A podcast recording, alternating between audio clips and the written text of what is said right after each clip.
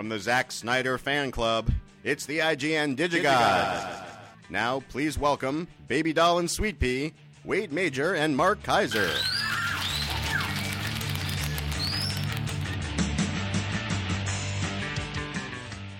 One of our listeners knows my sore spot. Corey, who is it? That was brought to you by Chevelle Dixon, who knows the names of characters in Sucker Punch. And so do I. Yeah, unfortunately, I remember that too. Uh, so, uh, Mark, interesting. Uh, let's just start off on something first of all. The heat in Los Angeles. It is. Uh, it is three degrees cooler than hell It's horrible. in the San Fernando Valley. ridiculous. Yes, it is. It's insane. No, it's not just in the San Fernando Valley. It's everywhere. It's, Oh, good. it's, I'm it's glad. Like, it's like 95 degrees everywhere. It's it's it's completely insufferable. Uh, which I know is the reason that people like to live here, but you know, at a certain point, at a certain point, you kind of want to go Arctic. You really do. I. t- You know, to me, whoa, who did that? That was me, Wade. I know. I know. I was reading about Donald Trump. You, you, you, you were setting up the show. You were setting up the whole computer thing, and I was reading about Donald Trump because he's just he's Uh, just funny. he is the entertainer in chief. he is our he is our misogynist in chief. I haven't. I haven't. You know, it's just it's funny because you know. eh, Not, not, not to throw anything political out, but we're going to just for a second because the whole Bernie Sanders Donald Trump thing, the tandem.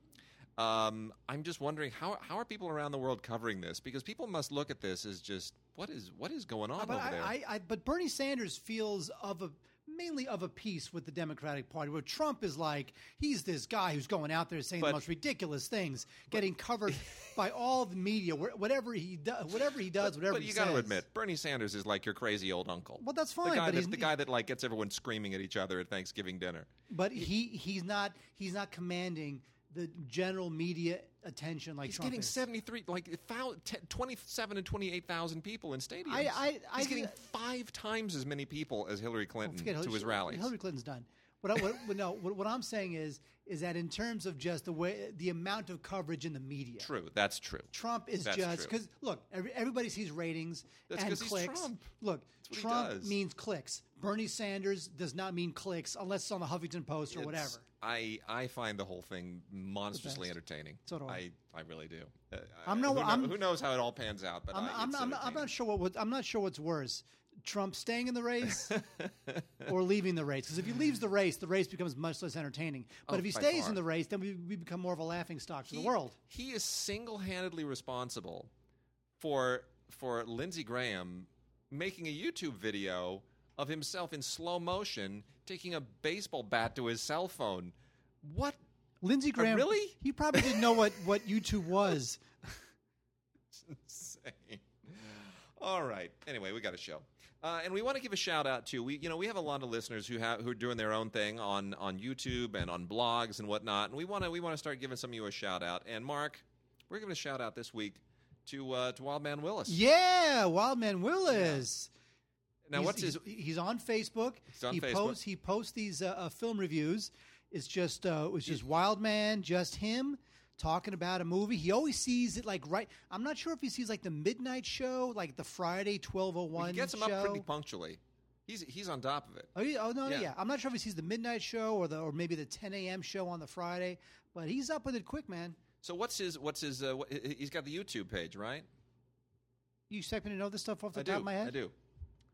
I expect you have it memorized. No, he's got his, he's got his feed there somewhere on on the on the channel. Well, he has. What's the he- channel? it's it's called uh, it's called uh, uh, it's called uh, I, it's called checking my uh, my computer right now. That's what it's called.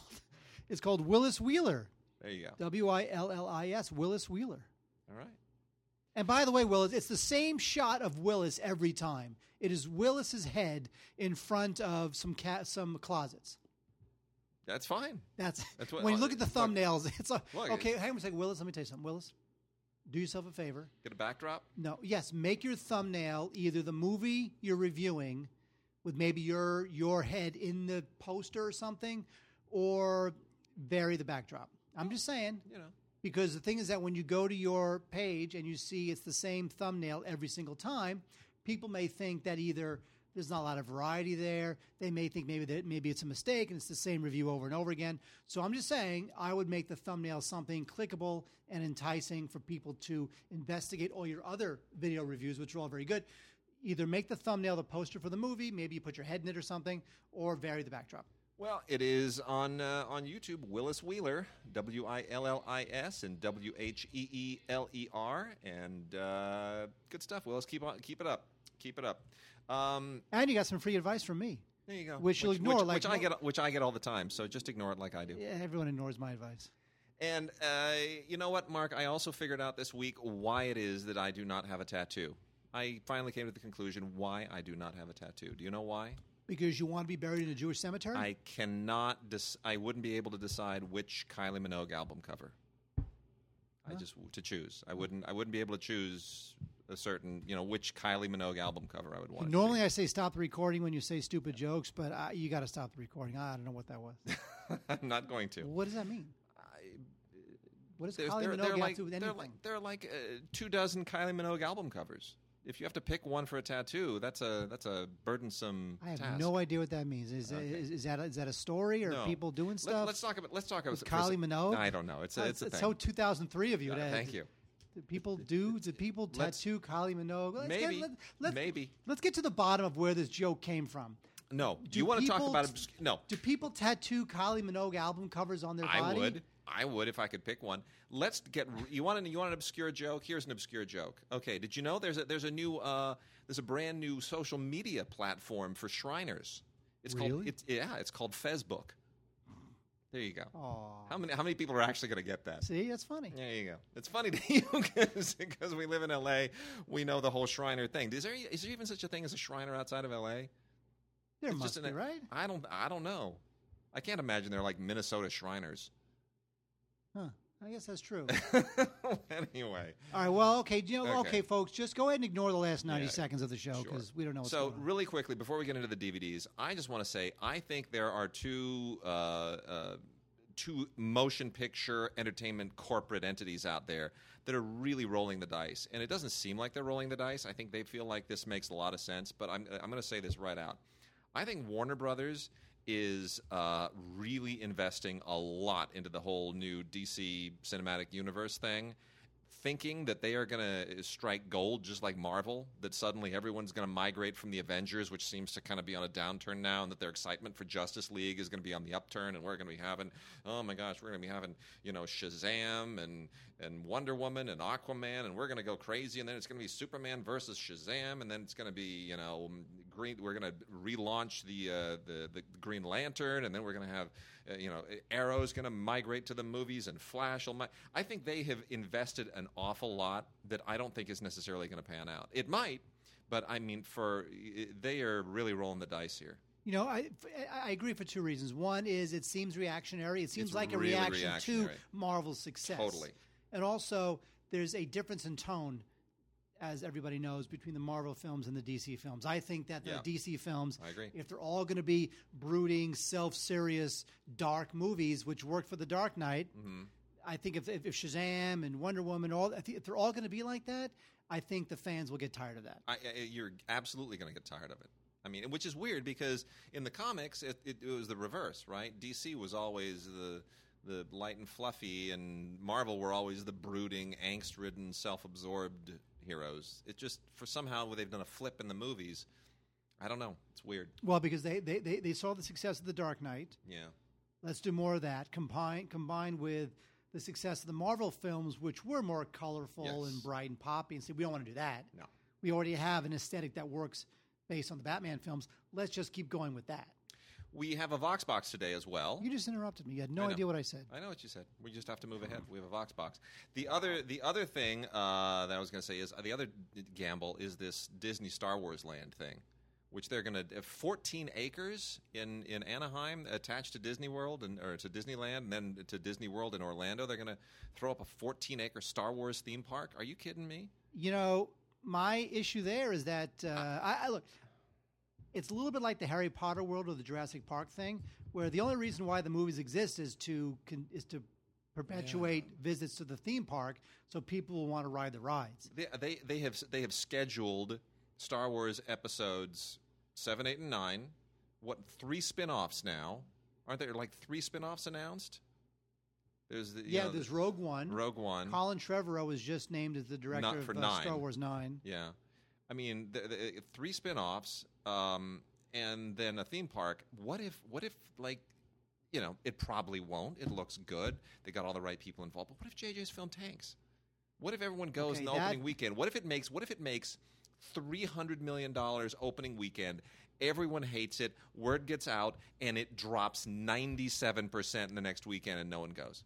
I, you know what? This What- look, what if you- that look, happens? th- you know, you, if, if that happens, Donald Trump will become president because that's not going to happen. Okay. You know that JJ's film would have to be the wor- JJ's film would have to be um, Phantom Menace. If Donald Trump became president, would he wear that pink tie? Do you think to his inauguration? Would he wear the pink tie You know what? He with the with the with the '80s collar on the shirt, the like the white collar on the blue on the powder blue shirt and the, how, and the pink how tie? many racial with epithets with, will uh, with with with tie bars holding up the collar? how many Remember racial those? epithets will I he used to wear those. Will, will, will, will he sling at his in, in, at his inauguration speech? Well, My fellow Americans, well, I, I don't know. and he just goes nuts, man.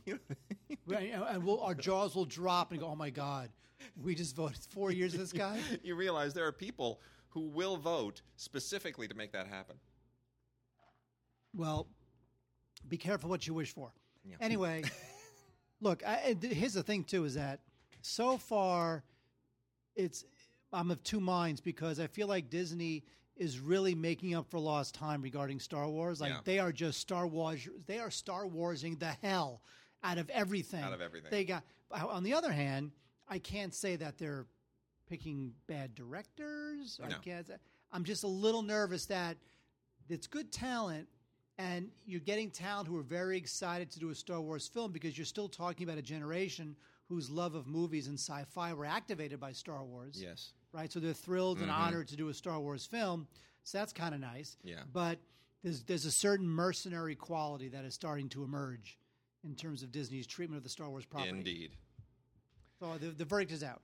Yes. The Well, is we out, will. Uh, and, and, and but everything will be set. The foundation the will be set by JJ's film.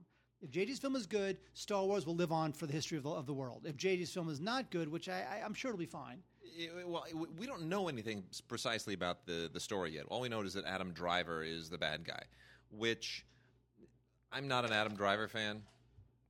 You know, I, I'll I'll be honest. Eh, eh, he, he's Look. he's one of those he's one of those kind of horse faced actors. No offense, everybody knows what I'm talking about. But he looks like he could be part of the British royal family, and he, you know, i honestly, let's face it. If if Prince Charles were not Prince Charles, would anybody cast him in a movie? Would Would you take a photograph of that face? Would you?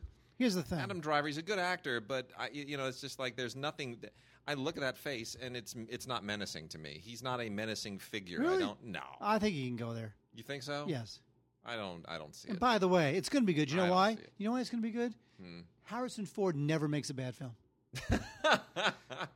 Here's the other thing. Do you think too. there'll be a GPS dog collar in uh, Star Wars? Uh, yeah, I do think so. I do think so. There will be a Absolutely. GPS It'll dog a- collar? well, it'll be a GPS uh, tauntaun uh, collar. Here, here's the uh, here's the other thing too. The reason that Darth Vader became such a f- legendary thing is because Darth Vader is is a is a combination of things. It's a combination of uh, David Prowse's body and body language and stature and James Earl Jones's voice. Th- That doesn't. we don't know. We we haven't seen the character. We haven't. We, we don't know what he's like. Who knows? I mean, I, right at this point, speculation about whether the whether Darth Vader will be badass enough or whoever the new Darth Vader is, it's too early. It's too early. The only thing is that the only thing I will say is that because we live in such a social media internet world, there's much less mystery now. Like Yes. Darth Vader, the reason why Darth Vader worked in 1977 Mm-hmm. was because all you knew of Darth Vader was the two hours of Star Wars. You didn't go online Very true. and see pictures of him, you know, out of his costume behind the scenes. You didn't go online and look at comment boards where everyone's saying how Darth Vader blows. All that sort of stuff you didn't get. True. You know, there was a lot of mystery back then because you were only given a certain amount of information. Now, it's on entertainmentweekly.com and people have uh, you know behind the scenes set visits where they post illegal photos no- and people no talk about it everywhere. There's less mystery. Yeah. All right, well, we're, we're going to get into DVDs and Blu rays now. Uh, we got a fantastic release this week uh, Walt Disney Animation Studios Short Films Collection. This is a must have. If you have any of the Pixar short collections, uh, you, you just know that they, they do these things up absolutely right. This is a great collection of recent short films uh, that are not necessarily the Pixar shorts, but they're from the main Disney animation studios. And it's really great stuff. Uh, Frozen Fever, Feast, Get a Horse, Paperman. Paperman won an Oscar. Did you see Paperman? Paperman? Paperman was amazing. Amazing. You that made was that up. No, Paperman won an Oscar There's a few no years ago. Paperman. There's Paperman. Never heard of it's it. amazing. Never you heard should of see it. Paperman. It's How have I never heard of that? Uh, you probably because you don't watch the shorts at Oscar Oh, season. no, you're right. I don't. You see, that's why you. That's why you always lose the Oscar pool.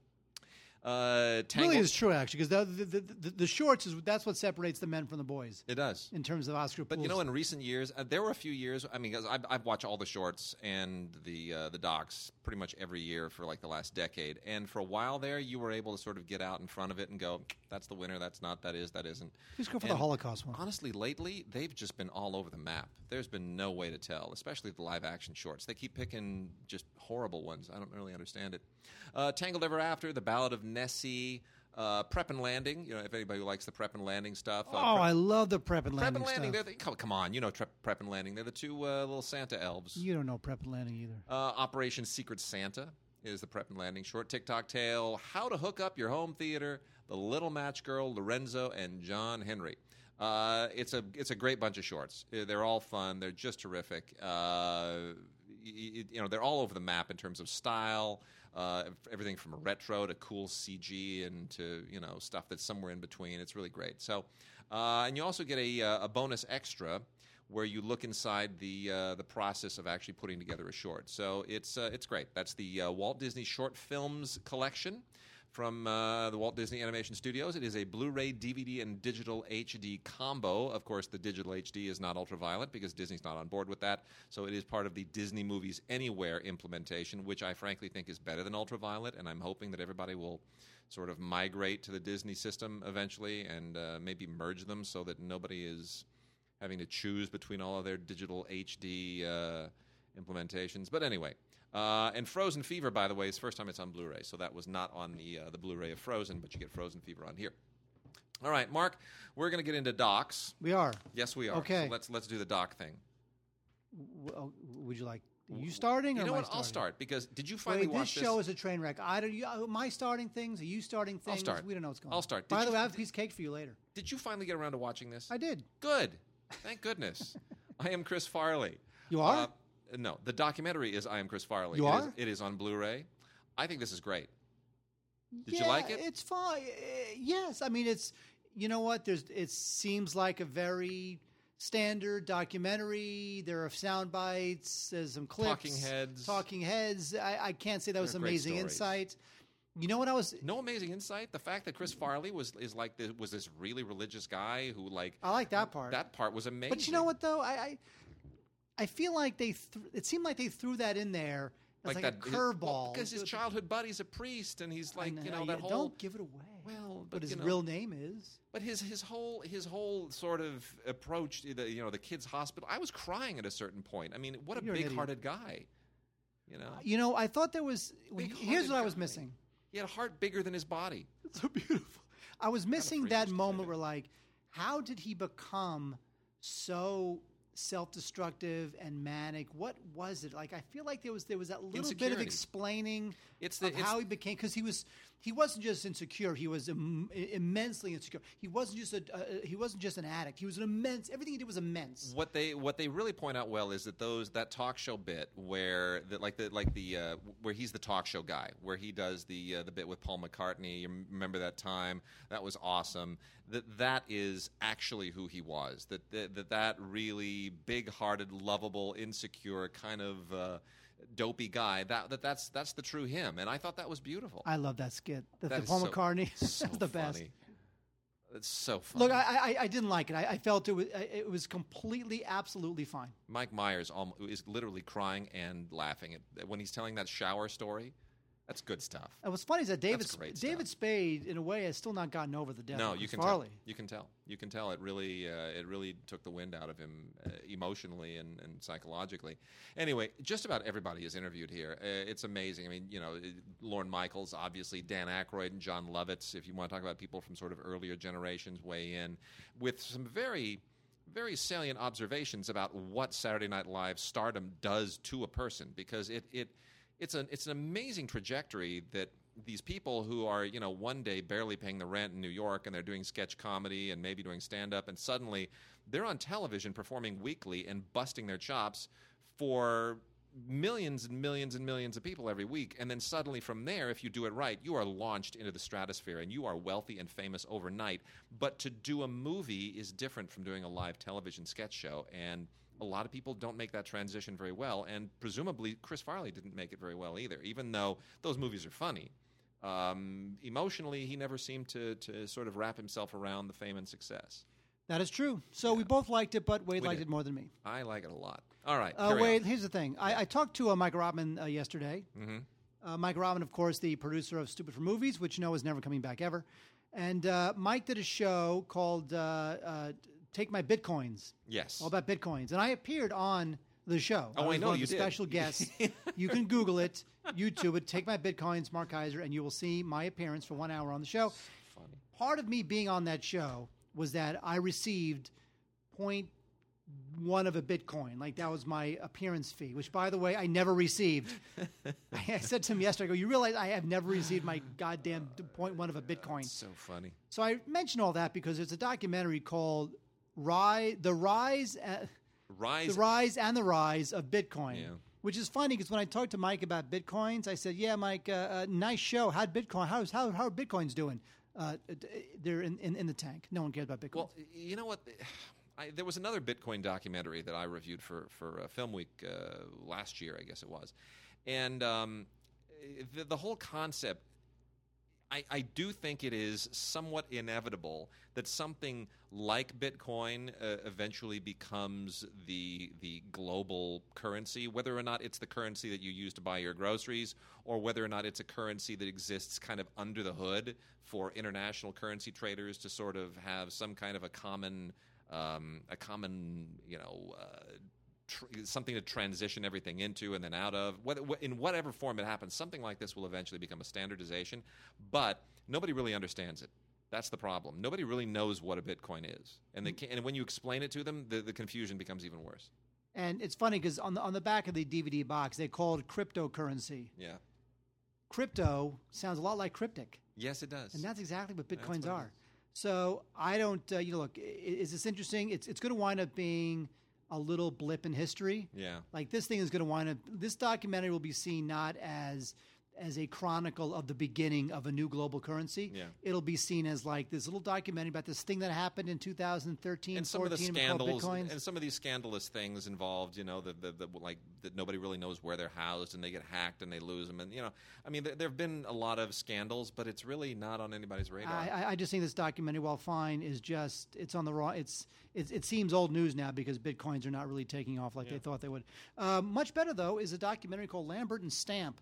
Now Lambert and Stamp, these guys were the managers of the Who. This is um, Kit Lambert and Chris Stamp. Maybe you've heard of Kit Lambert. Um, they wound up uh, managing the Who, and what's great about this um, documentary, Lambert and Stamp, is that it's yes, it's a music documentary, but it's it's an interesting showbiz story about the uh, '60s and early '70s in rock and roll, and how you know these guys they had this high wire act of a band in their early years, and how they wound up getting them where they needed to to be in order to become one of the iconic bands of all time. Um, you know, I thought it was great. I thought it's an interesting, it's interesting stuff. It does have great music, but has great behind the scenes video. Much of this, I guarantee you've never seen before. Uh, there's a commentary with the director, um, and also with uh, Henry Rollins, who of course is, uh, you know, uh, almost an, an historian of rock and roll, and does a great uh, weekly uh, column for the LA Weekly here in Los Angeles. Um, so yeah, Lambert and Stamp is just a really terrific, mostly black and white documentary about uh, these two guys who helped change rock and roll by plucking this crazy little group of guys out of nowhere in the UK and turning them into the Who. And uh, yeah, good stuff. Lambert and Stamp. Fabulous. And then we've got. Uh, I'm going to blow through just a bunch of PBS stuff here because it's uh, it's it's golden time for PBS with documentaries, and they have a lot of great releases uh, last few weeks. Uh, Life on the Reef is uh, one of their occasional Blu-rays, and this is just un- is spectacular photography of the Great Barrier Reef which of course is is in many respects endangered. So uh, you definitely want to get this because it could look like a sandbar tomorrow. But um, it's just absolutely beautiful, and it's a good doc too. I mean, it's a courtesy of Screen Queensland, so it's uh, it is an Australian production, and they they know their backyard better than anybody else. Uh, Life on the Reef, the blue frontier where man meets wild. It's just it's just the underwater photography. I never get sick of underwater photography. It's just fantastic. Uh, Ancient Roads from Christ to Constantine is uh, is a great archaeological tour, one of those uh, kind of British deals where a scholar, in this in this case uh, Jonathan Phillips, who is a, a historian of the era, basically takes you to all of these historical sites and recounts what presum- presumably happened there, what did happen there, what was alleged to have happened there, and why it matters. And uh, it's great. Six different episodes. Uh, fantastic. It's it's essentially a, a, an archaeological history of Christianity through these specific sites over the first few uh, few hundred years of um, of Christian uh, history. It's really really interesting and uh, and pretty great. And moving on through the rest of these, uh, the Road to Fame is an interesting look at the at a production, a, a collaboration between the the, the government of China and Broadway, where the uh, senior class of the Central Academy of Drama in Beijing puts on a production of the musical Fame. Um, it, it, it's a it's a it's interesting. It's a little odd. Um, you know, I'm a I'm a Peking opera fan myself. I kind of prefer what? traditional performance when you know seeing Broadway productions done overseas is a little bit odd. I've seen Shakespeare in French. That's a little odd too. I've seen Moliere in English. That's also a little odd. So I respect the cross cultural pol- polar, uh, pollination, but you know, it's okay.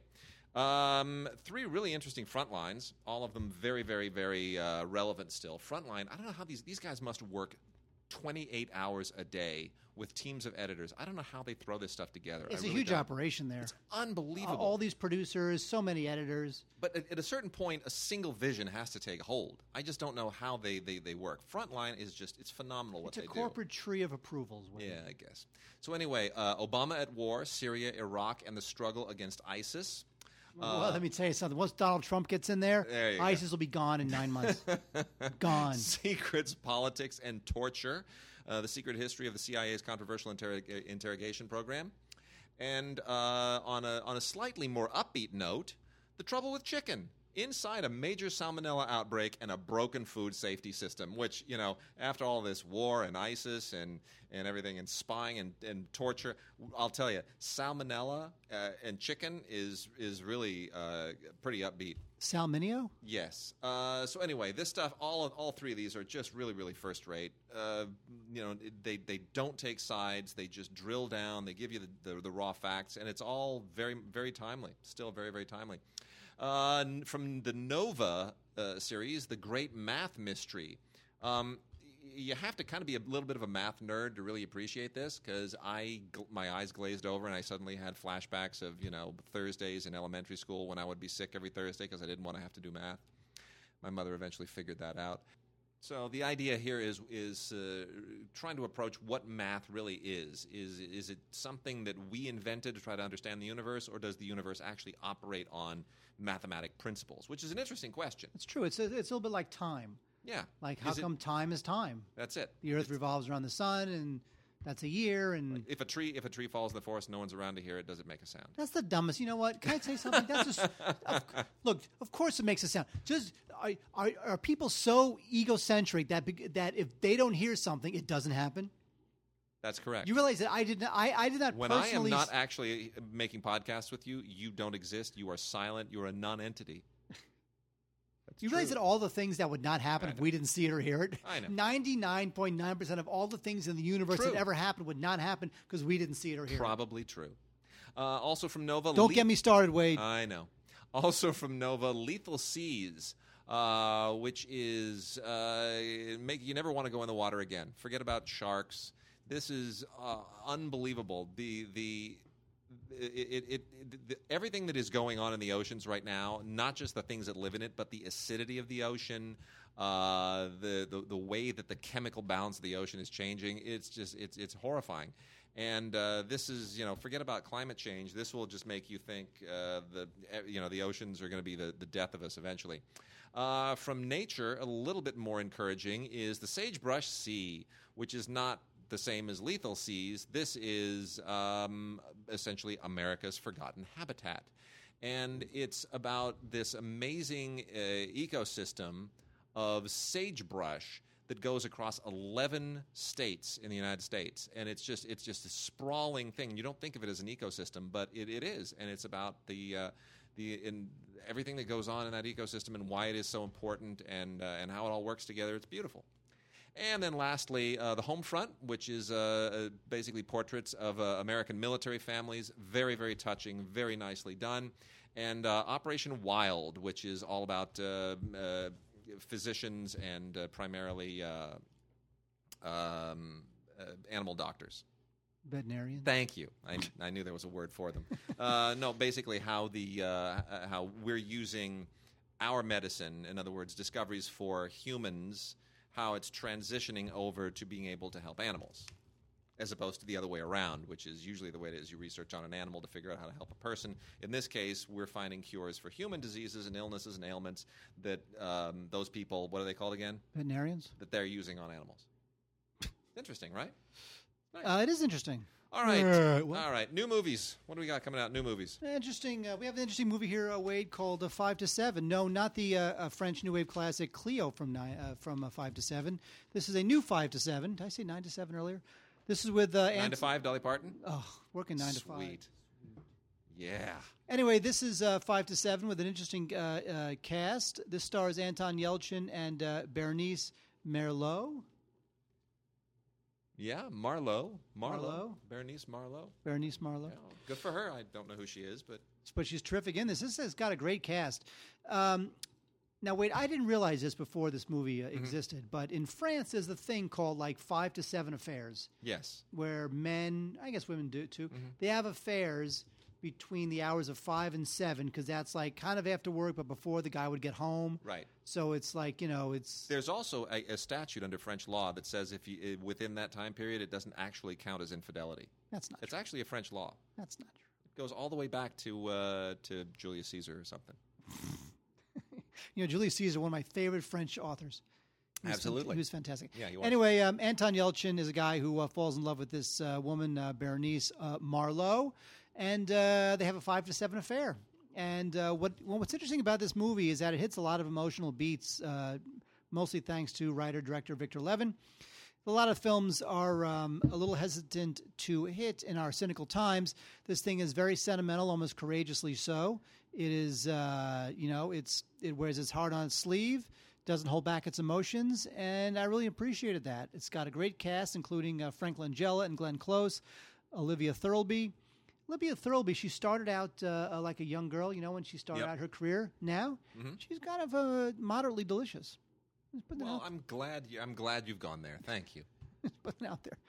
Anyway, um, this is a good movie. It's an interesting movie. It's a movie, definitely a good date movie if you've got like uh, you know a rather uh, sensitive, emotional girlfriend. You want to impress them with your knowledge, and yet it's it does star the guy from uh, Star Trek. That's good. You know Anton Yelchin, and it stars one of the Bond girls from Skyfall. So it's definitely some uh, you know pop culture relevancy there. But ultimately, this is a very emotional, sentimental, almost courageously sentimental story that uh, I thought was terrific. Five to seven, Anton Yelchin. On the other end of the quality scale is Skin Trade with Dolph Lundgren and Tony Jaa. Now, the only reason why I want to see Tony Jaa, Why is Tony Jaa making Dolph Lundgren movies? I- That's what I want to know. see, I don't want to see Tony Jaa holding a gun, as, No, like he is. You want to see Tony Jaa kicking and, and, and flying through like car windows. Yes. But it does have this movie does have Ron, Ron Perlman, and we love Ron Perlman because he'll do anything, and it has Steve Weller in it. So anyway, uh, this is a it's a Dolph Lundgren film. By the way, you know Dolph Lundgren is starring in Kindergarten Cop 2. Heaven help us. Exactly. Not good. Anyway, it has to deal with human trafficking and an FBI agent played by Michael Jai White, and it's uh, really this is there's so many other films, action films you can be watching. Just rewatch The Raid. Yeah. Actually, re- rewatch The Raid instead of watching that or Vendetta with Dean Cain and a, some wrestler, some guy called The Big Show. he's, he's Now I'm not sure if that's his given name He's a wrestler. or uh, I don't think that's his given name. I'm just putting it out there. Yeah. Um, and by the way, Dean Cain, you know, he's getting older. His face is getting rounder. He's not badass. Not interested. He Mm-hmm. Nope. plays a detective who's uh, he wants revenge on this bad guy who murdered his wife. It's just ridiculous. It's all just bad stuff. Although what's interesting is that it was directed by two women. They're sisters, Mm-hmm. uh, Jen and Sylvia Soska. And all I can say is that they can definitely put a movie together. I mean, you know, it, it's the issues here are not where they put the camera. The issue is with the horrible script and the just the whole B movie feel of the whole thing. But uh, yeah, look, it's nice to see two women directing an action film. Eh, certainly, uh, nothing wrong with that. All right, and uh, I, you know what? I'm gonna. This thing got some really strangely mixed reviews. I loved the trailer when it originally came out. We're talking about Fox Searchlight's release of Far from the Madding Crowd. I mean, look, when you saw that trailer, you said to me, "Uh, "You've got to watch this trailer. It made me so good. cry. It's going to be so amazing." I really thought this was great, uh, and I got to say, I think it compares very, very well with the original John Schlesinger film from 1967, which is considerably longer. Uh, and I think they realized that this only this comes in just under two hours. The Schlesinger film is you know very close to three hours, so there's a lot more story. There's a lot more Thomas Hardy. There's a lot more of all of that really dense uh, plotting and dramatization that Hardy's novels are so filled with. This feels a little bit threadbare uh, relative to the novel, but i- it's beautifully done. Now, the the uh, the original Schlesinger film, of course, had Julie Christie, Peter Finch, Terence Stamp, uh, Alan Bates, an unbelievable cast. And uh, this one is not that level cast. Carey Mulligan certainly up there. Matthias Schoenaerts, who we talked about last week, he's like the new go-to, you know, He's hot- cool. hot dude in movies. But you know, Michael Sheen, Tom Sturridge. It's not a shabby cast at all. Not quite on that, you know, friggin' Alan Bates, Peter Finch, Julie Christie. I mean, that's a that's a big deal. Uh, Terence Stamp, man. But uh, it still it compares very well. And I would say I wouldn't say I wouldn't recommend one of them over the other. I would say if you love the novel, you want to watch them both. Why not? Uh, this also comes with an extended ending and tons of bonus content uh, including deleted scenes and um, you know process of the ad- adaptation, all the usual fe- uh, featurette stuff. So uh, and also ultraviolet. So it's a beautiful Blu-ray, wonderfully photographed, uh, fantastic, uh, fantastic production all around. I don't know if this thing will necessarily um, get. Uh, any love come Oscar time? It feels like it was released. Nah, it kind of it disappeared. It it was released too early, definitely too early. and early. plus, nobody really talked about it. No, it didn't strike any emotional chords. It wasn't like, However, yes, Thomas Vinterberg has a following. he's the man. People love Thomas Vinterberg. I do. I love. I love him. Yep. I feel like he still has his. he has his Oscar-winning masterpiece in yeah, him. Yeah, he's got it in him. I think he's got to go like back to like you know his home country and make some crazy movie that wins for best I- foreign you know, film or something. I, I, he has something in him anyway. Oh, I he's great. And also, as long as we're talking about great actresses, uh, Strangerland with uh, Nicole Kidman, Joseph Fiennes, Hugo Weaving. Uh, this is interesting. Nicole Kidman went back to uh, Australia to make an Australian film again, which she hasn't done in quite some time. For uh, director Kim Farrant, who is uh, this is essentially her first feature film. She's done some interesting shorts prior to this. Uh, and Strangerland, the the one thing I'll say about this, it's really ambitious, not entirely successful. Joseph Fiennes was not the original choice for this. Uh, Guy Pearce was the original choice, and he dropped out, and then they went with Joseph Fiennes. And you can't sort of, if you know that, it's very hard to watch this without thinking, boy, Guy Pearce would have been so much better. And I love Joseph Fiennes, but he, he just feels like an afterthought, uh, which is too bad. It's not quite right for him. But that said, uh, the idea here is that, and, and it, why is it all? There's so many Australian films like this where, where someone wanders off and just disappears, or someone's child disappears, whether it's a you know Picnic at Hanging Rock or A Cry in the Dark. There's a whole subgenre of movies where people who live on the you know the, the coasts of Australia they wander into that just black hole vortex of the of the outback that constitutes the middle of the country. You ever look on satellite map? Like you know, Walkabout. like Walkabout? Walkabout, it's similar kind of a thing. But you you, you ever notice like when you look at maps or, or, or nighttime satellite photography, where you see the bright parts of the Earth where all the energy is being sucked up, and Australia has these really bright spots, right, where, where the cities are, you know, Melbourne and Perth and Sydney, and then just the center of that continent is just black. There's nothing there. And, and it's that seems to be the fear that if you just if you leave the outskirts of the coasts and you wander into the middle of the continent you just you, you'll yeah, vanish Dingoes will eat your baby. Exactly. So this is one of those. There's basically a, this. They play a couple, Nicole Kidman and Joseph Fiennes. They have a couple of kids, older daughter who's really rebellious, and a younger son, and the kids vanish in a dust storm. And it becomes this whole thing. And then Hugo Weaving is the is the investigator who's got to put it together. It's a small town, and and uh, this reminded me a lot of uh, of Ray Lawrence movies. Mark, you're you have no idea who Ray Lawrence is, do you? That's Mr. and Mrs. You're Lawrence's frickin' kid. You're Ill- illiterate. Uh, Ray Lawrence is an Australian You director. call me illiterate, and I have Yeah. cake for you. I have cake for you. you and are you just so called me smart. illiterate. You are smarter than Donald Trump. Oh, Uh, don't insult me. anyway, so the, the, movie is Strangerland. It feels a little bit like a Ray Lawrence movie. Ray Lawrence is, is, a, is a guy who basically he's made like three movies in his whole career, including the amazing Lantana and Jindabyne. He's no Lantana was cool. Lantana's amazing. Ray Lawrence's deal is that he makes these movies about really kind of brooding, angst-ridden people, and he only does one take ever for any scene. You know, he'll just like tell the actors, "This is it. We're now. This is do it. Okay, we're done. Not going to do it again." I mean, it's which is really amazing and kind impossible. of daunting. He, it's what he does. If Ask- I, what what happens if, if an actor forgets his dialogue? y- y- then you that's it done it just seriously they tell, they'll tell you it's like opening night on broadway for his films you feel this immense pressure and exhilaration to do it right the first time because you know he's not going to give you a second take but his movies are amazing this seems to want to go into that same place because you get the same small town feel where everybody knows each other. It's a little bit like Jindabyne, the way that things start to unravel in this town, um, and all the deep dark secrets come out. But uh, you know what? In all due respect to her, uh, Kim Farrant is not. Uh, she's not Ray Lawrence. So yet, at least. So it's a res- respectable film, deeply flawed, but interesting. Uh, and the more I think about it, the more I, am forgiving of it. And then, um, interesting little Patrick Stewart sidebar here is Match, which is written and directed by Stephen Belber. Um, Patrick Stewart's doing a lot of, you know, interesting little small throwaway movies now that he's made such a ridiculous amount of money from Star Trek and X Men. He doesn't. He can afford to do what he wants.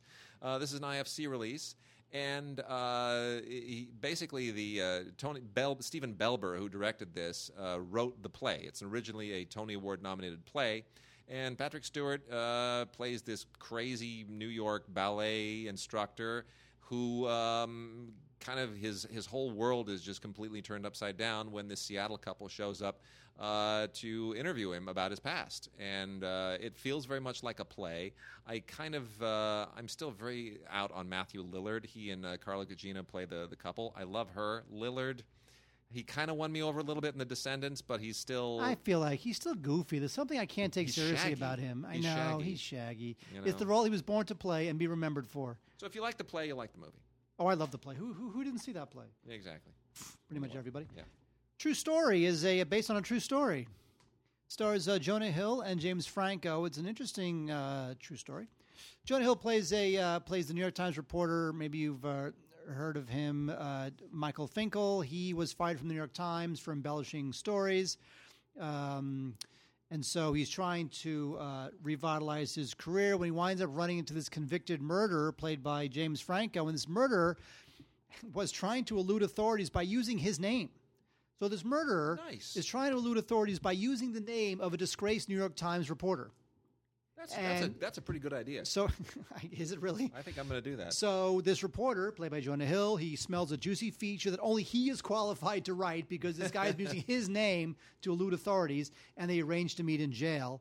And so it start it starts in this interesting, although maybe not convincing enough, cat and mouse thing, where the killer will tell the truth about the events only to the disgraced New York Times writer if he delays the publication till after his trial is over.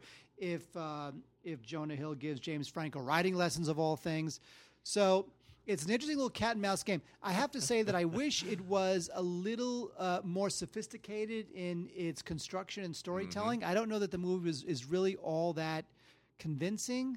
Um, and I have to say, I don't know that I buy Jonah Hill as somebody that serious. It is not to me. Jonah Hill does not have a lot of shading or complexity. It's, he seems a bit, and I hate to say this. I, I used to know him and work with him. Um, this is over. It's about ten years ago. Um, he's to me, he's just a funny man. I'm sorry, I just He's don't. a- you're talking about a double Oscar nominee now. I You know. I know. I don't know why. It's just. I mean, do, do you find there's a lot of depth there? He's the a new, lot of shading. he's the new Joe Pesci. He is. He's the new Joe Pesci. At least that's how he's But being there was a danger in, in Joe Pesci. You felt like a lot of uh, there was a, with Joe Pesci. you don't felt think like, that there was a danger with his prosthetic penis in uh, in the Scorsese film? exactly. Anyway, so uh, you know, it, it, it it's a nice try. It's a great story. Um, Felicity Jones is in this too, and I'm Wade's favorite, Felicity Jones. Also, a good bunch of special features in here, including an alternate ending, some deleted scenes, um, a featurette about the the actual killer, the guy Christian Longo. So, you know, all I can say is it was a nice try. Everyone tried. It's an interesting story. I don't know that it's quite convincing enough, but uh, but it's worth a rental. So uh, Peter Bogdanovich has a new film coming out. Yeah, it's not. I haven't seen it. I was going to see it, got invited. Then I heard it's not great. Awesome! It's awesome. Is it awesome? It's awesome. it is. Really? Yeah. Um, uh, not quite so awesome, but still respectable, is a movie written and directed by, or co written and directed by his daughter, Antonia, uh, which is Phantom Halo, which is out now from uh, Arc Entertainment. And, uh, you know, to, to her credit, she's not heavily trafficking on her famous family. She'll obviously, she's not going to change her name, but. Uh, uh, this is actually a pretty decent little kind of um, sort of semi pseudo crime noir. Uh, and uh, it deals with uh, you know a couple of brothers uh, who are sort of trying who, who've got this just ragingly horrible dad. He's an alcoholic and he can't hold down a job, and uh, you know he's he's, he's addicted to gambling. Anyway, it's um it's a it's a tough little kind of um what was the what was the Barry Levinson uh, thing uh, the the gambling movie. Star Wars.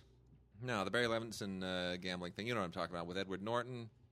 Oh yeah. What was that? It's got a little. Um, It's it's. it's see why am I? why am Don't I- stop the recording. Okay, keep it. Thing. Anyway, it's got that vibe to it. Hang on. I'm Springers, getting there. stringers, clickers, No. blunkers, movers, hunkers. You know what I'm talking about. It's uh, no cl- layouts. It's like something ers, right? Clickers, Yeah. clackers. uh, sh- schmuckers, movers, dinkers, floated. Well, anyway, you'll get it. You'll find it. Uh, I have, to, I have to look it up now I know 'cause you I. I don't remember. yeah. Well, anyway, Uh, uh, uh, sneakers. No, that's the other one with Robert Redford. I like that movie. Yeah, that's all right. Phil Alden Robinson. Sleepers. Sleepers, thank you. Uh, anyway, so Phantom Halo has kind of a sleepers vibe to it. Uh, I, I always enjoy watching Rebecca Romijn, formerly Rebecca Romijn Stamos in movies, ever since she kind of got sidebarred or side, you know, sort of kicked, booted out of the X Men cast by Jennifer Lawrence. Uh, she hasn't had much to do, so uh, it's nice to see her show up in things. Um, and otherwise, it's uh, you know uh, pretty pretty decent, you know, pretty decent little movie. So anyway, Phantom Halo from uh, Antonia Bogdanovich, daughter of the great Peter Bogdanovich. Let's see what else she has to do. And then um, another movie here that I, I just I, I just I, I want to like this so badly. The Seventh Dwarf is an, a German animated film that wants to kind of be a German version of uh, of Shrek. It's uh, one of these sort of uh, satirical mm, potpourris of all these fairy tale pieces all lodged together. A little bit of Sleeping Beauty, a little bit of Snow White. It's all kind of you know jammed together, and a, little wink and a nod, and a you know a cute giant headed dragon, and everything all ties up nicely at the end. And you go, "Well, that's interesting. I didn't realize all those fairy tales had all those common elements, and you could weave them together that way." And it should be much more charming than it is, but it's not, unfortunately, because it's it's made by you know Germans, and being half German, I can tell you, you know, Germans aren't exactly a light and fluffy people. Uh, so this is not what they should necessarily be doing. However, um, some of the voice casting is good, and they give it the real college try. And this and, and this was a, a, a theatrical release from Shout Factory, and we are big fans of Shout Factory. So they are finally dipping their toes in the theatrical release realm, and uh, in that respect, I can't blame them for acquiring this. They uh, they really they picked up a film that was, I think, a good gamble. And even though it's not the best thing out there, if you're if you're trying to launch yourself as a uh, theatrical distributor after being a very successful DVD and Blu-ray distributor, I think uh, you know you you the, probably this is a good gamble. So uh, they did a good job here, generally speaking, with not the greatest material. But there it is. It is called The Seventh Dwarf, and this is a 3D Blu-ray, Blu-ray, DVD, and digital copy combo set. So you get everything here, including a few little extras, including sing-alongs. A sing along. Sing along. Who doesn't love a sing along? Gotta love a sing along. And um, then also, I've got a thing called She Loves Me Not, which is from Monarch and uh, a, a decent cast in a pretty good drama about a with Cary Elwes basically playing a, uh, a hard drinking novelist trying to hold his life together. And um, you see basically his his you see all of this unfold um, through the eyes of different women in his lives. And uh, it's called "She Loves Me Not," and uh, Cary Elwes is supported by Joey Lauren Adams, Brian, uh, Brianna Evigan, Karen Black, and Lisa Edelstein. So, uh, interesting little ambitious film directed by Brian Yun or Brian Jun, who also produced it and co-wrote it. And um, yeah, you know, it's it's. I mean, it's a it's it feels a little feels a little precious, but it's all right. Oh, wait, also something that's all right is uh, Wild Horses. Wild Horses is a, a, film that was written and directed by Robert Duvall, and uh, he is a national treasure. This movie, however, not a national treasure. It's okay. Uh, it stars uh, Duvall. He plays, as usual, he plays the crusty, gruff, mm. you know, Western dude living mm-hmm. in Texas. Turns out there's a uh, there's a missing persons case that's reopened after you know a dozen years or so. Turns out that the missing person was probably murdered on a ranch belonging to this wealthy family, and that's how the mystery begins. Um, you know what? What I think he's trying to do here, which I don't think he 100 percent pulls off. One of John Sayles' last decent films was Lone Star, and that had that multi generational thing mm-hmm. going on. This is supposed to be kind of a Lone Star thing. Like there's a, there's a mystery involved, multi generational, takes place in the you know in the West, you know, not in the West like in Texas, Texas Rangers and whatnot. I just think it's a little bit disjointed, and uh, you know it doesn't always kind of come together. Although I do love Duvall and John and um, James Franco's in it too, along with Josh Hartnett. So you know there's some good stuff here, mainly because of the cast, but in terms of you know this thing coming together as this, uh, you know, this, you know, pan generational story of corruption and murder and mystery and whatnot. I just think it doesn't really uh, come together. So, uh, what can I say? Wild Horses not that great. Duvall went on to uh, direct other better films. Uh, this one, though, I would pass on it. Uh, we have uh, an, a new Abel Ferrara film, and it's amazing to me. Abel Ferrara is still he's still kind of on the fringes and being provocative. Um, he, you know, I still don't feel like he's ever made his masterpiece. I don't feel like he's made that movie that will just, you know, be his legacy. Everything feels like he's just barely missing the mark. You know, but uh, they're always interesting. He always touches on something that pushes buttons. And Welcome to New York, uh, which might play as an interesting twofer along with King of New York. You can uh, say God bless you. Good. Uh, Gesundheit. Gesundheit. Well, that's fine too. Uh, so, Welcome to New York uh, is essentially his version of the Dominique Strauss Kahn scandal. If everybody remembers when Dominique Strauss Kahn uh, had that, there was like the whole hooker deal and um, this is somewhere, I guess, between Bad Lieutenant and uh, King of New York, if you're going to sort of position it there. Anyway, Dominique Strauss Kahn threatened to sue over this film, and then Abel Ferrara uh, threatened to sue over the edited version of the film when it was released in the United States when they, they changed his cut of it. And so there were a lot of lawsuits floating around. I don't know the status of any of them, but I find it interesting that Dominique Strauss Kahn is going to get a much more direct movie treatment because it was just announced in the last few days that Warner Brothers is going to actually make a film about that whole, uh, that whole thing. Uh, and it's pretty impressive because the guy who uh, the guy who wrote it it's a it's a spec script by a uh, UCLA uh, master screenwriting graduate. He just graduated, and this was his spec script in school. So good for him, Ben Coppett, for you know putting my alma mater back on the map again.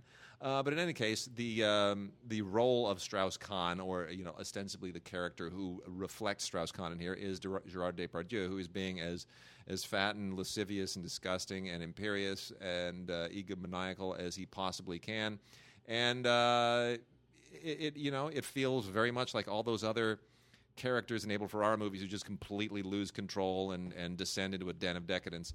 Um, again, not Abel Ferrara's best film, but certainly a very interesting film and one worth checking out, especially if you are an Abel Ferrara fan. That is on Blu-ray, uh, courtesy of Sundance Selects. Uh, wait, here's a bad movie you don't want to watch. Love Letter. Mm-hmm. Let me tell you something, Wade. Yes. You know, what do you do? What can you do when your best friend is of the opposite sex? You could eat a piece of cake. Oh, you need to get me cake. Because we're going to have to do a Vox box here in a second before we wind out the show. And I want to eat cake during the Vox box. No, no, not yet. anyway, it stars uh, Romeo Miller and uh, Keshia Knight Pulliam. and uh, she's an advice columnist. Uh, his her best friend is this guy named Aaron. They've been inseparable. He's he's about to get engaged with a woman he doesn't really love. So she winds up uh, writing an anonymous letter to her own advice column, asking for advice. This was a TV movie uh, that uh, you know I don't know what to say. It just it's just a lousy, you know, TV movie. It's just lame. No, I'm sorry. I mean, I didn't watch this whole thing. Come on, people, seriously. I, this is like combat pay at some point. watch this stuff. It's got Jack A. Harris and a bunch of other people that I, I couldn't stand. So Lone Scherfig, who is a very, very good Danish director, she was part of the Dogma group at one point, right? She did an education, which I thought was really going to launch her I know. into. Where'd that go? Well, I went to the Riot Club, which is kind of a step backwards. Um, it's fine. I just I feel like I feel like she's just got a better movie in her than than this. Um, this is kind of like the billion. It's like a like a billionaire boys club type deal, except it takes place in Oxford. And uh, you know, I just there there there's a better movie in her than telling us how horrible these uh, these upper crust snotty uh, silver spoon entitled you know malignant misogynists live. And I, you know, I I don't know. It it just it feels like another one of those movies about it, like you know how you know all those um those uh, prep school as prison movies where there's some kid who goes to prep school and next thing you know he's being hazed and you know Sure. abused and at some point somebody you sexually abuses him it's just horrible and you just realize oh my gosh prep schools are just like prison there's at least a dozen of those and some of them are European and some of them are American and they're all sort of the same and this just kind of goes in that direction, and I feel there's a, there's a better movie here. But anyway, she's a very good director. She gets good performances. Uh, she knows where to put the camera. The film is really well crafted. I just wish, some, you know, it's the female director thing, and I hate having to go there. But if an education had been directed by a man, that man would have gone on to get the call to direct the next like Weinstein, Fox Searchlight, Oscar caliber mega film with like a huge all star cast. I just feel like you know that would have gotten her on that list for whatever reason. The the women have to perform doubly hard and work and make films twice as good as the men just to get some of the same meetings. I It just- agree. it sucks. It really sucks. There are guys out there directing movies who shouldn't be directing movies. Lone Scherfig should be getting those jobs.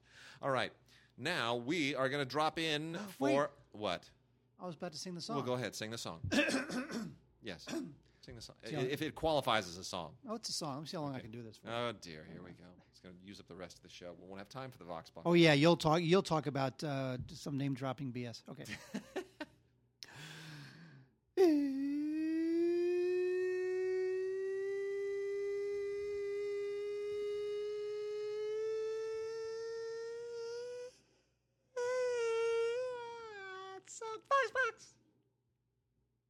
Hey guys, uh, I wanted to talk about the future of home video, and I think it will be very similar to where music has gone.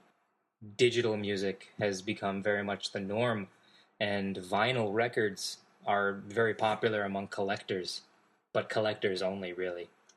Uh, I believe Wade has said this before, uh, but it would end up being a collector's market where companies like Criterion and Kino and Cohen would continue to release titles, uh, but the major studios uh, will more than likely stop releasing physical copies of movies and release movies instead on uh, Netflix, Hulu, and Amazon and other streaming services like that.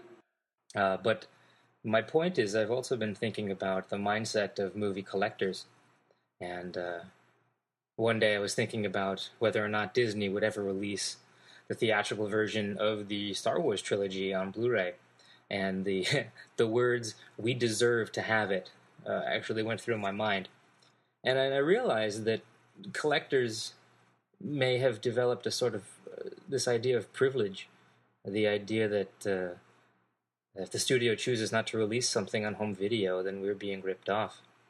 Um, yet before the VCR, the only way to see a movie was to hope it played at a local theater, and that was totally fine. So, would you agree that this idea of privilege exists among collectors?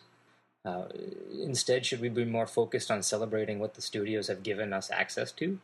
Do you think I'm just beginning to grieve the death of the home video market? um, but anyway, I'd love to hear your thoughts on this, and uh, keep up the amazing work with the show as always. Uh, and thanks so much. Bye. That was longtime listener Eric Altieri. Eric, thank you for a, a really thoughtful question. Um, we could probably do a whole show on that. I, um, I, you know, it's an interesting question. The the studios definitely there are there are a couple of different theories on this, and uh, and Mark, get me my cake, get me cake, get me cake, and then you can respond when you get back with the cake. Um, one is that the studios really don't they, they, they don't like having the uh, they don't like having their product out there quite so ubiquitously that they want to start to to sort of claim it back more so that they can uh, exploit it more and that they would start streaming things more and and not making them avail- make only a handful of things available on packaged media Oscar nominees and things that where they know there's a collector's market for it and otherwise everything else they can control access um, and then there's the view that the studios really aren't interested in the life of anything which is why Paramount now um, distributes all of their well done How loud was that? How That was on a scale of one to ten, how loud was that? I don't know, like three Really? it wasn't bad Okay. so where, where Paramount basically now has yielded their whole library over to Warner Brothers to, to distribute, and because uh, because everything is temporary, there's no shelf life for, for anything anymore, so the libraries don't mean anything. What are you doing? Keep talking. You you well, okay okay fine. Hello. Okay, let me see the picture. I want I want I want li- I want likeness approval on this. It looks fine. uh, show me the picture. I Show me the took a picture of Wade and the cake Yeah. as he's answering Eric's Vox box. Let me see it. I'll put Let it me on the see picture. Facebook Let me page. see the picture. Let me see the picture. Uh, Looks fine. Yeah, You're okay. talking. All right, that's fine. Um, anyway, the uh, no, so so I mean, I, I I don't. The answer is nobody really knows, and I don't think the studios even know. I think they want to wait to see it. But here's my feeling: pretty much most of the movies that you actually would want in a collection, um, they exist already. I don't. I can't think of many things over the last 15 years that that are really insanely collectible. Maybe 20 or 30 films if you're if you're like really hardcore. So there it is. Well, my my fear is that the death of home video, if it's coming, Yeah. packaged home video, really means the death of caring about the history of film. Could be. Because ultimately, Al- Already, if you talk to film students, they have they anything made pre-Fight Club really doesn't mean anything to them. that's right. So if you want to watch lo- anything from Lawrence of Arabia to The Thin Man, where are you going to find that? Where are you going to find that? Yeah. You know, it's not going to be on. You know, maybe you can stream it on Netflix. Once Netflix has, wait, how's the cake? It's good. It's very good. it's quite good. Are you surprised? No, you've become quite a baker. You have. Um, that's my fear. Now, when it comes to privilege, I find that an interesting word to use because it implies a certain uh, demand, as if, you know, we are going to sustain this industry, so you must give us what we want. I think that the studios will only do whatever makes them money. They have no interest in the history of film, maintaining the his- their legacy as a company None. whatever's going to make them money, that's what they will do. So that's why this whole thing about the whole 4K Ultra Blu-ray thing, I, I I don't know where that's going, man. I just don't. I think the fact that there are companies out there like Twilight Time and Olive and Shout Factory who um, who go to the studios and say, "There's a collector's market for these movies. Would you please let us license them?" That bodes well. Unfortunately, a lot of these movies need to be restored. They need to be restored badly. Really, really. I mean, they need a lot of work. And those companies are not able to do that extensive restoration work. So, to my mind, I'm I'm less concerned about the privilege of collectors, which I think exists on a certain level. I mean, you hear people whining and you know, why isn't this out? And you know, why is it? And they know all the versions. Why isn't this version of that movie out? I'm so insulted. You need to release blah blah blah blah blah. I, I think that exists and it always will exist, and I don't think the studios care. But I'm much more concerned about why they aren't restoring certain movies. I'm okay with a movie not being released on packaged media as long as I know that they've went, they've gone and they've gotten the elements out, and they've gone to somebody like Robert Harris and they've given him the money to, to so that it will last forever. So I know it's not rotting somewhere in a vault But if they give them money, the way to make that money back is to then release it on Blu-ray. Or or streaming if they make a real big streaming push. I mean, because that's where a lot of money is now. So Well, here's the thing, though, like, way, I- I want those movies restored. I, I was at the office the other day, and in completely unrelated conversation that I came from nowhere, one of my editors says I was kind of coming in in the, in the middle of the conversation. One of my editors says, "You know, I don't like it if Blu-ray goes away." And again, I don't work at a Blu-ray company, whatever. I just he goes, I don't care. I, what bothers me about Blu-ray going away potentially is that you're going to miss the, the commentaries, the documentaries, all the stuff that makes it a legacy title worth learning about, caring about, Mm. putting it in context, historical context. You're going to miss all that if it's just streaming. Wade, you liked that cake, didn't you? Damn good cake. Thank you very much. Oh. By the way, you realize I made that cake like two weeks ago and froze it, and then I unfroze a slice just for you. Wow. My gosh. Well, because here's the thing, I, I, I'm I special. thing, uh, uh, you know, you- you're special, all right. Here's the thing: I, I like baking, and I, I want to learn how to bake cakes, but I don't want to bake a nine-inch cake because I mean I don't have a wife or kids, no one to serve it to. I'm not going to bring it to work. Screw them. So I make six-inch cakes. So I'm looking for recipes for six-inch cakes. I found that recipe. All right. that's good. It is good. Anyway, Really good. so it's a, it's a it's a great question, Eric. It's a wide ranging question, as Wade says. We could talk about for the next half an hour. I'll just say that uh, put it this way: if every single movie ever made came out in a Blu-ray special edition, I would be happy with saying that was the last word Yes. in all packaged media forever. Agreed. But now you've got movies that aren't coming out uh, at all. They haven't come out on Blu-ray. They come out on bare bones with with with a transfer that's not good or elements that are old, and so you get a lot of variations of quality that makes me feel like a lot of great movies. The definitive packaged version has yet to be released. And on that note, and thank you again, Eric. It's a really good question. On that note, we're going to wrap out with some uh, classic films. We've got stuff from uh, the the aforementioned uh, Twilight Time, Criterion, MGM and Twentieth, and uh, and Kino. Let's uh, let's see if we can what we, if we can get through these. Uh, I'm going to start off with some Twilight Time titles. Uh, the latest batch of Twilight Time is really good. All of them on Blu-ray. None of them ever before on Blu-ray. Pretty great stuff. Guess who's coming to dinner? Not a good film, but a really important film. Uh, Stanley Kramer. I mean, this you know, th- th- this is one of those legendary films that everyone's heard of. Very few people have seen. It but really is not a good movie. It's not a good movie, but it was a Stanley Kramer movie. The- look, the Yeah. whole idea of this movie is like the whole thing hinges on whether the old white man is going to like emerge from his The- little well, the- throne the room. old white liberal. old white liberal emerge from his throne room and decide whether his white daughter can marry the African American. First of all, first of all, Katharine Hepburn is wonderful in this. Spencer Tracy's wonderful, and Sidney Poitier is wonderful.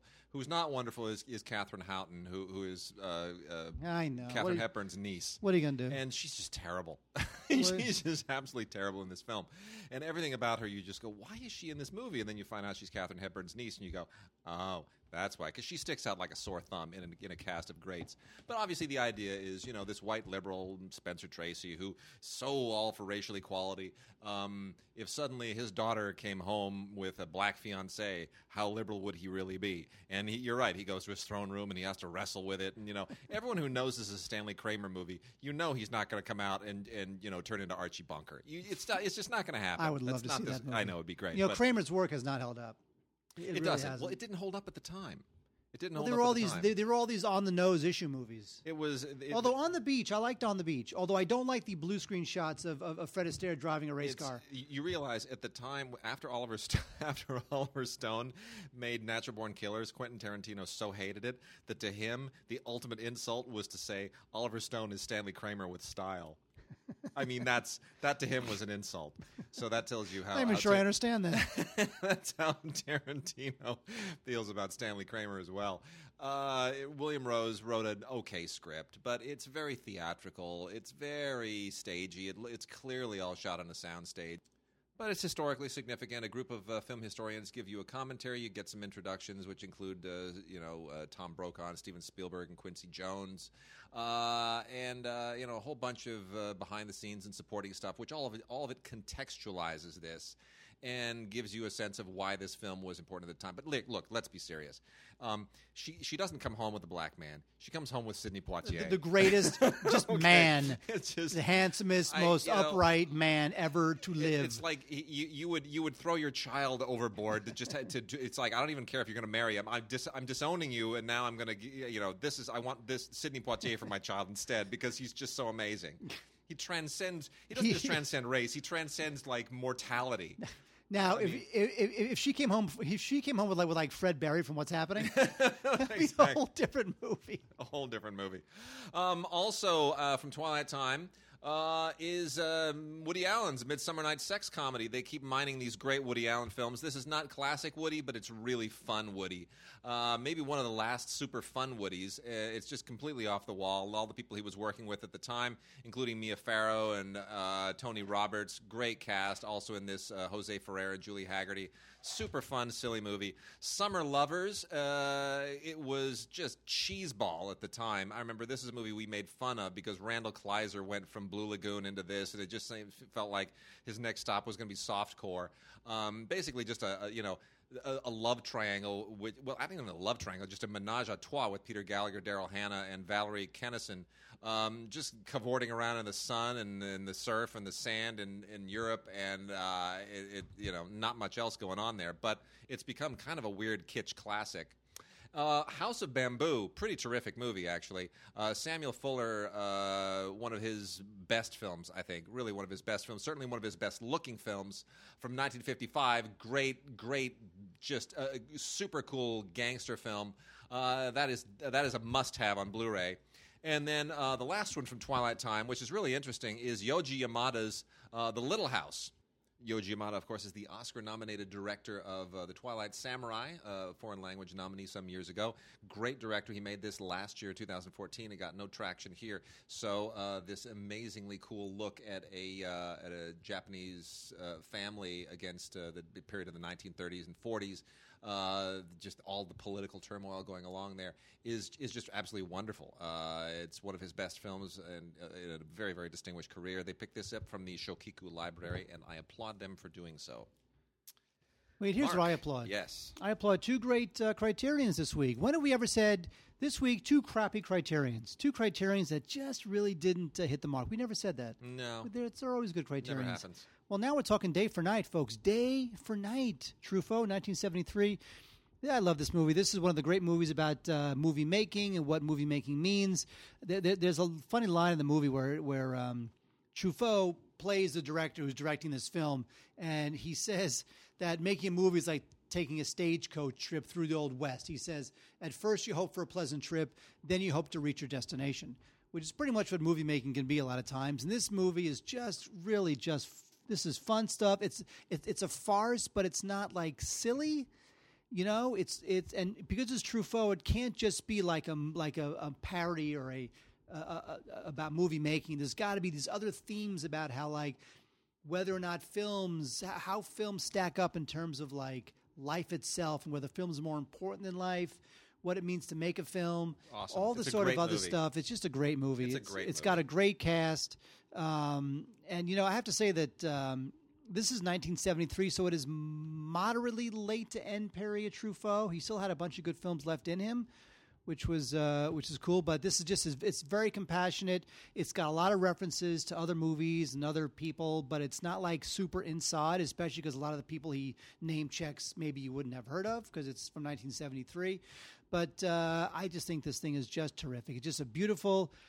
Crazy, cool, big, sloppy kiss to the filmmaking industry, what it means to make movies and what movies mean to people. And uh, yeah, Day for Night, 1973. Of course, uh, Criterion knocks out of the park uh, with a 2K restoration, which looks pretty good. 4K would have been better, but 2K is good too. A uh, bunch of film scholar stuff, a documentary uh, from 2003 about the film, a bunch of archival interviews from uh, uh, that include uh, Truffaut. Anyway, this is great stuff. Uh, performances are great. Uh, it's it's not hilarious, funny, but it's just really a pleasant, fun parody farce about making a movie. Sweet. Liked it a lot. And uh, then some spaghetti westerns as we wrap this out. Thought, Uh, was- yeah, but we got to say this. well, you'll finish, finish, finish with that, and then we'll do. I'll do the spaghetti westerns. Then we're done. What is Dressed to Kill? Do it. Dressed to Kill, 1980. This is Yeah. Brian De Palma. This is this is Brian De Palma. It's hard to believe, you know, Brian De Palma is probably known most to modern audiences as, as the guy who happened to direct the first Mission Impossible, Mm-hmm. which at the time was like a that was a weird choice to direct Mission Impossible because Brian De Palma was, was almost oh, it was a good one. Yeah. Brian De Palma was almost a a genre. There was a De Palma film. When you say Yeah. De Palma film, stylistically that meant something. Just a lot of just crazy virtuoso, explicit violence and creepiness, and just uh, you know, if you saw like like uh, uh, Blowout You know, that's another De Palma film that's just Yeah. terrific. All the, all the, Hitch, Um, all the quasi Hitchcock all that quasi Hitchcock stuff is just great. So this is Dressed to Kill. It's uh, it's about this murder in Manhattan and the woman's uh, shrink and son and this prostitute. They all kind of get together to try to solve the murder. And uh, it's great. It's so incredibly stylistic. I, I can't say that from a story perspective. This is like the greatest thing ever made, but it's so stylish, and the museum sequence is amazing, and the stuff. Uh, it just even this uh, this one sheet right with with, with the leg and the um, It's a it's a cla- it's one of the all time classic. one of the all-time classic Yeah. one sheets, right? Just reminds you of that scene in the film, which is so great. Um, it's great. It's just a terrific movie. I cannot uh, uh, I cannot recommend it enough. From 1980, again, a lot of the people here are still around, so you do get new conversations with uh, with De Palma and Noah Baumbach. Kind of an interesting Q and A there. New interviews with Nancy Allen and the producer of the film, uh, George Litto, the composer, and uh, the 2001 documentary on the making of Dressed to Kill. It's just a really really good movie. And from the heyday of the uh, spaghetti western, we have a quartet from Kino Lorber, part of their Studio Classics line. Uh, and the first one is from 1967. This is Navajo Joe with Burt Reynolds playing a vengeful Native American. I think Burt Reynolds is part of Native, part Native American, isn't he? I think he's like part. Cherokee or something in real life. He's part cool. Anyway, they really, they really, you know, make him up here. Burt Reynolds uh, actually made a spaghetti western. Uh, in this case, for um, director Sergio Corbucci, who of course was the original Django director, and uh, it's okay. It's not bad. It, it dates surprisingly well, uh, much better than a lot of the stuff. Mainly because Burt Reynolds is so good in it. And uh, that's from 1967. It also includes a commentary by film historian Gary Palmucci. And then uh, it also has a trailer for the next film, which is A Reason to Live, A Reason to Die, which is from Tonino Valerii, one of the lesser spaghetti known, uh, lesser known spaghetti western guys, uh, who uh, mainly known for my name. Uh, my name is Nobody, and uh, this one he has a great cast: James Coburn, Telly Savalas, and Bud Spencer. If you don't know Bud Spencer, you'll know him when you see him on screen. Uh, anyway, this is a this is all kind of Civil War related, but on the fringes of the Civil War, there's a there's kind of a um, uh, I don't want to call it a heist film, but there's a fort capture thing going on. It's actually pretty pretty decent film. Uh, you also get Telly Savalas in A Town Called Hell, which is from Robert Parrish. This is not technically a um, spaghetti western, but it kind of belongs to that same era. It was from 1971, just a year before A Reason to Live, A Reason to Die. And uh, Robert Parrish made a lot of pretty decent films from the era, including like The Destructors. Uh, you got a nice cast with Robert Shaw in this as well. This is uh, it's you know uh, kind of uh, what you, Magnificent Seven ish in some respects. Good cast: uh, Robert Shaw, Martin Landau, Stella Stevens, uh, Fernando Rey, and Telly Savalas. Come on, Telly Savalas is great in movies. And then, lastly, also from the spaghetti western uh, field, is director Sergio Sollima's Face to Face, which has a great Ennio Morricone score. And by the way, Ennio Morricone also scored uh, Navajo Joe, but Face to Face is just sensational, uh, absolutely terrific. Um, beautiful, beautiful score. One of his most underrated scores, I think, because so few people actually know about it. But uh, this is just a. This is actually supposedly a parable about fascism transitioning to the American West, and it's uh, if you think about it, it kind of makes sense. I'm not sure I totally buy it, but it does kind of make sense. So anyway, this has both versions of it: the Italian cut and the American cut, which are in many respects pretty different. So that's a good release as well. So bravo, bravo, uh, Kino Lorber, you've given us some great spaghetti westerns and quasi spaghetti westerns to uh, to chew on this week. And with that, Mark, we are done. We're done. We're done. Everybody next week.